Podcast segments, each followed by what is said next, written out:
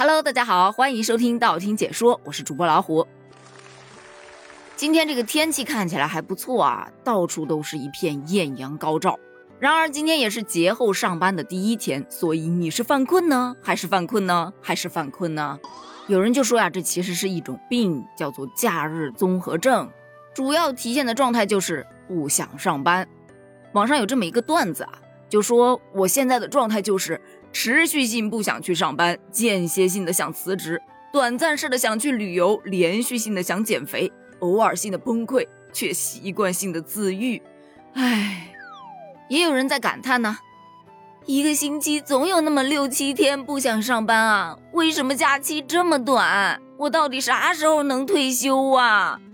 当然，调侃归调侃，该上班的依然是早早的就爬起来去上班了，只能说放平心态。这可是五月的第一个工作日啊，而且这个工作日还有点不一般。刚才前面咱们有说到，你有没有感觉今天上班特别的困，特别的累？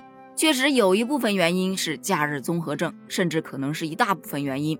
还有一个原因是因为这个节过完之后，你就进入夏天了。今天是立夏日。说到立夏呀，是二十四个节气当中的第七个节气了，也是夏天的第一个节气。人们进入立夏时节，新陈代谢就会加快，心脑血液的供给不足，就会使人烦躁不安、倦怠懒散。这就是刚才为什么会说到困。立夏的习俗很多，但是呢，今天有一个特别特别有意思的习俗登上了热搜，引发了很多很多人的关注。所以今天我们就来聊一下这个习俗，叫做立夏称人。当然说白了，其实就是称体重。但是不是用现在的这种电子秤，而是用那种杆秤，而且是很大很大的那种杆秤。在以前有耕田的人家家里都会有这种大型的秤，是用来称粮食的。但是到了立夏呢，就会用它来称体重。先是在空地上架起一杆大的木秤，然后在秤钩上面挂一把椅子或者是一个竹篮，大家轮流坐到里面去称体重，并不是说随便称一称就完了。它称人其实有很多的讲究。你比方说司称人打秤花。现在有很多人不理解司秤人和打秤花是什么意思啊？司秤人简单点说就是来给你量体重的那个人。那打秤花呢？因为咱们知道啊，那种杆秤是带个秤砣的，那个秤砣挪到哪个地方跟你的体重是持平的，那么你就有多重，那个就叫打秤花了。刚才咱们讲到司秤人打秤花，它有讲究，讲究是什么呢？你只能里打出，不能外打里。也就是说，你这个秤砣只能往外移，你不能往回挪。意思就是你只能加重，不能减轻，否则就不吉利。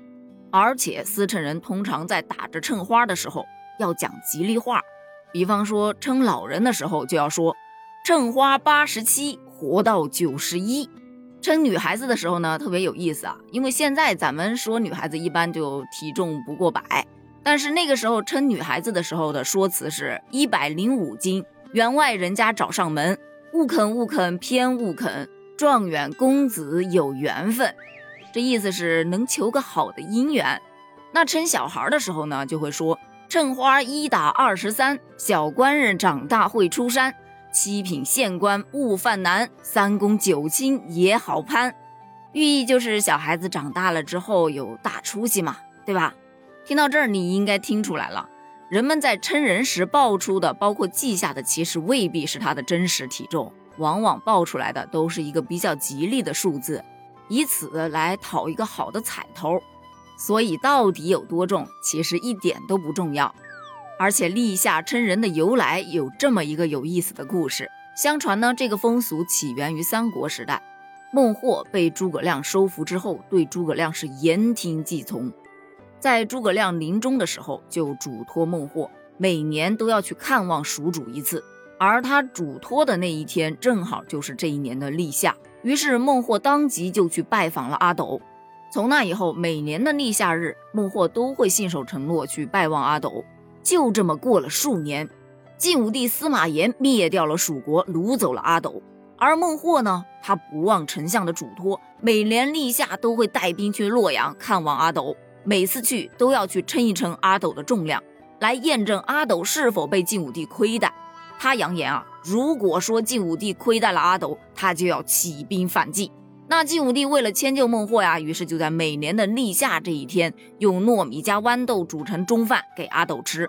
这豌豆饭呢是又糯又香，阿斗每一次啊都会多吃两碗。所以孟获每次进城去称人的时候，这体重啊他都还比较满意。所以阿斗虽然没有什么本领，但是有孟获在立下称人的这个举动，晋武帝也不敢欺辱他。日子呢，自然就过得清静又安乐，福寿双全了。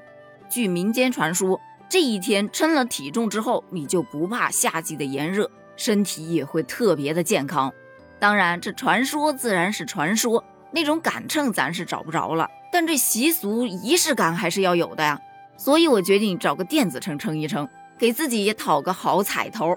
那刚才前面咱们说了，立下称人的这个数字啊，它不一定非得是精确数字。你只要是个吉利数字就行了，所以呢，也不用说因为自己的体重不理想而去避讳它，讨个好彩头，何乐而不为呢？好了，聊到这儿呢，我就要问你个问题了：今天你称重了吗？